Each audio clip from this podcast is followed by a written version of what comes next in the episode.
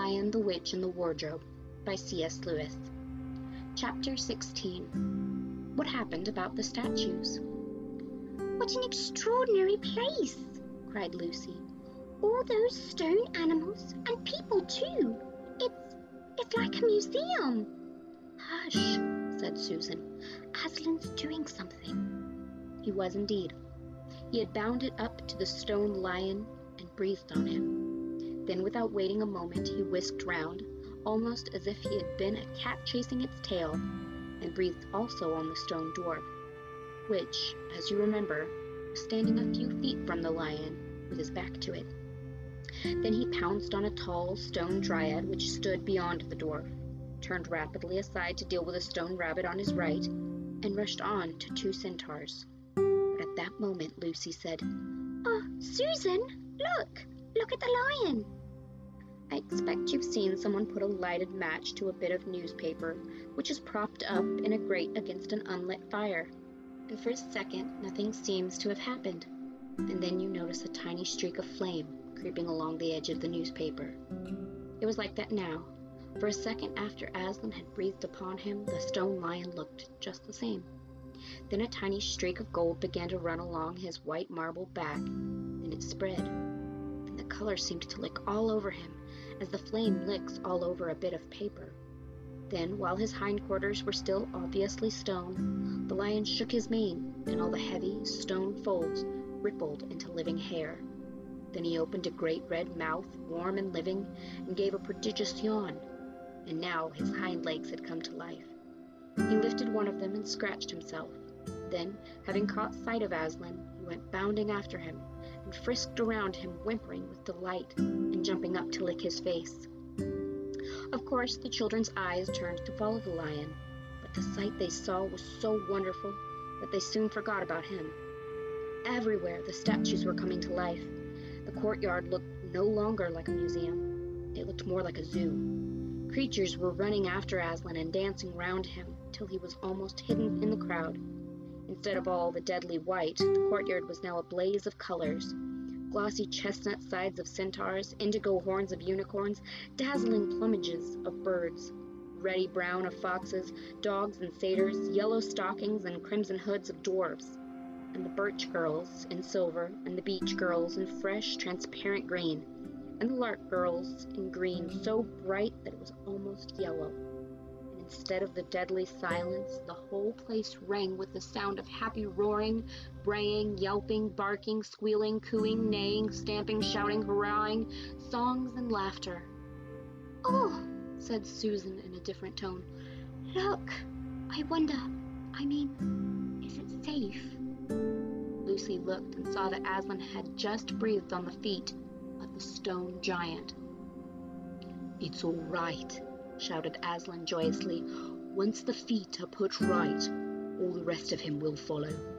That wasn't exactly what I meant, whispered Susan to Lucy. But it was too late to do anything about it now, even if Aslan would have listened to her. The change was already creeping up the giant's legs. Now he was moving his feet. A moment later, he lifted the club off his shoulder, rubbed his eyes, and said, Bless me, I must have been asleep. Now, where's that drat little witch that was running about on the ground? Somewhere just by my feet it was. When everyone had shouted up to him to explain what had ha- really happened, and when the giant had put his hand to his ear and got them to repeat it all again so that at last he understood, then he bowed down till his head was no further off than the top of a haystack and touched his cap repeatedly to Aslan, beaming all over his honestly ugly face. Giants of any sort are now so rare in England, and so few giants are good tempered that ten to one you have never seen a giant when his face is beaming. It's a sight well worth looking at. Now for the inside of this house, said Aslan. Look alive, everyone, upstairs and downstairs, and in my lady's chambers. Leave no corner unsearched. You never know where some poor prisoner may be concealed. And in the interior they all rushed, and for several minutes the whole of that dark, horrible, fusty old castle echoed with the opening of windows and with everyone's voices crying out at once, Don't forget the dungeons! give us a hand with this door. Here's another little winding stair. Oh, I say, here's a poor kangaroo. Call Aslan. Whew. How it smells in here. Look out for that trap door.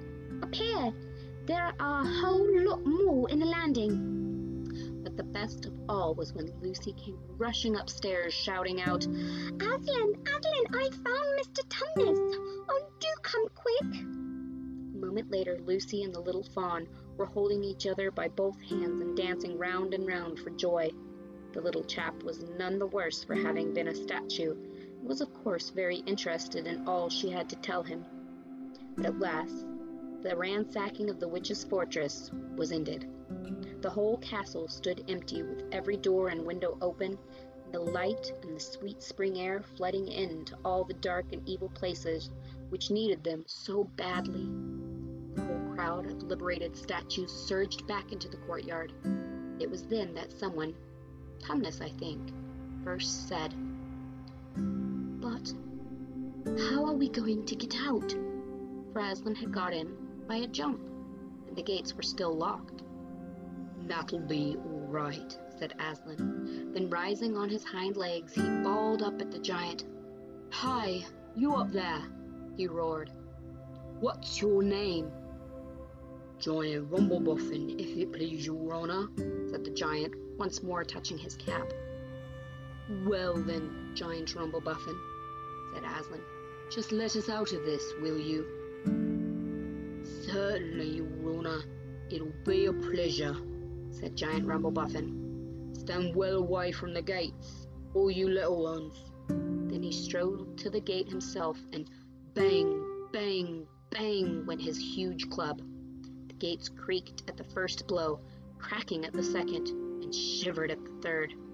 Then he tackled the towers on each side of them, and after a few minutes of crashing and thudding, both the towers and a good bit of wall on each side went thundering down in a mass of hopeless rubble.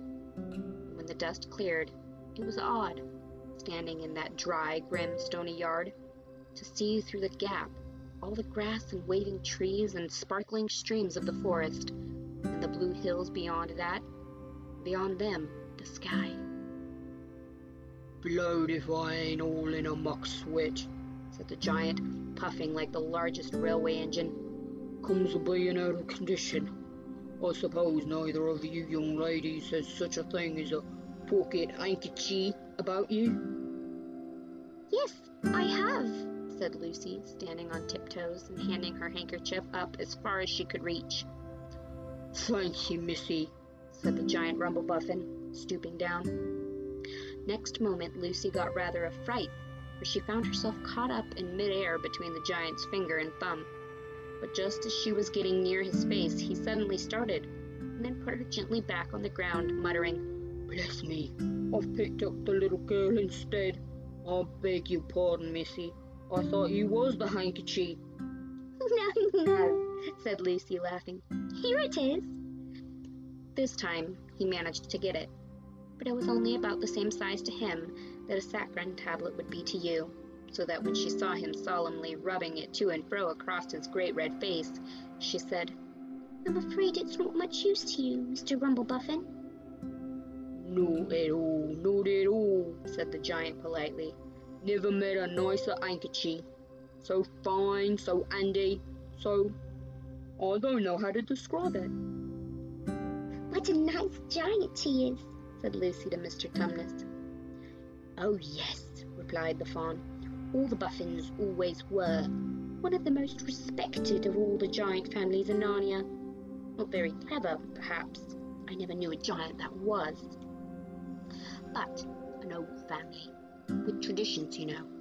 If he'd been the other sort, she'd have never turned him into stone. At this point, Aslan clapped his paws together and called for silence. Our day's work is not yet over, he and if the witch is to be finally defeated before bedtime, we must find the battle at once.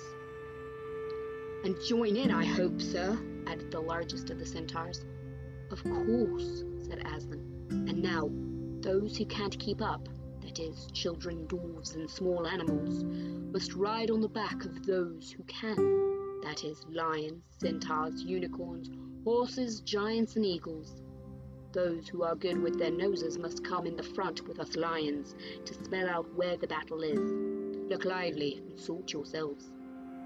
With a great deal of bustle and cheering, they did. The most pleased of the lot was the other lion, who kept running about everywhere pretending to be very busy, but really in order to say to everyone he met, Did you hear what he said? Us lions!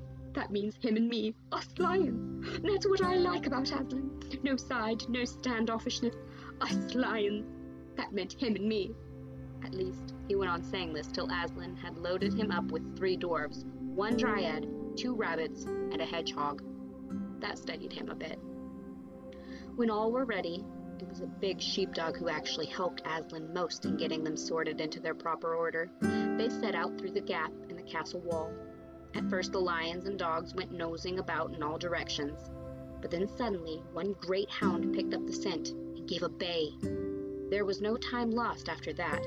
Soon all the dogs and lions and wolves and other hunting animals were going at full speed with their noses to the ground, and all the others, streaked out for about a half a mile behind them, were following it as fast as they could. The noise was like an English fox hunt only better because every now and then with the music of the hounds was mixed the roar of the other lion, and sometimes the far deeper and more awful roar of Aslan himself. Faster and faster they went as the scent became easier and easier to follow. And then, just as they came to the last curve in a narrow, winding valley, Lucy heard above all these noises another noise. A different one, which gave her a queer feeling inside. It was a noise of shouts and shrieks and of the clashing of metal against metal. Then they came out of the narrow valley, and at once she saw the reason. There stood Peter and Edmund and all the rest of Aslan's army fighting desperately against the crowd of horrible creatures whom she had seen last night. Only now, in the daylight, they looked even stranger and more evil and more deformed. There also seemed to be far more of them. Peter's army, which had their backs to her, looked terribly few. And there were statues dotted all over the battlefield, so apparently the witch had been using her wand. But she did not seem to be using it now. She was fighting with her stone knife. It was Peter she was fighting, both of them going at it so hard that Lucy could hardly make out what was happening. She only saw the stone knife and Peter's sword flashing so quickly that they looked like three knives and three swords. That pair were in the center. On each side, the lines stretched out. Horrible things were happening wherever she looked. Off my back, children, shouted Aslan, and they both tumbled off. Then, with a roar that shook all Narnia from the western lamppost to the shores of the eastern sea, the great beast flung himself upon the White Witch. Lucy saw her face lifted towards him for one second with an expression of terror and amazement. Then the lion and the witch had rolled over together, but with the witch underneath. And at the same moment, all warlike creatures whom Aslan had led from the witch's house rushed madly to the enemy lines. Dwarves with their battle axes, dogs with teeth, the giant with his club, and his feet also crushed dozens of the foe. Unicorns with their horns, centaurs with swords and hooves. And Peter's tired army cheered, and the newcomers roared. The enemy squealed, gibbering till the wood re echoed with the din of that onset.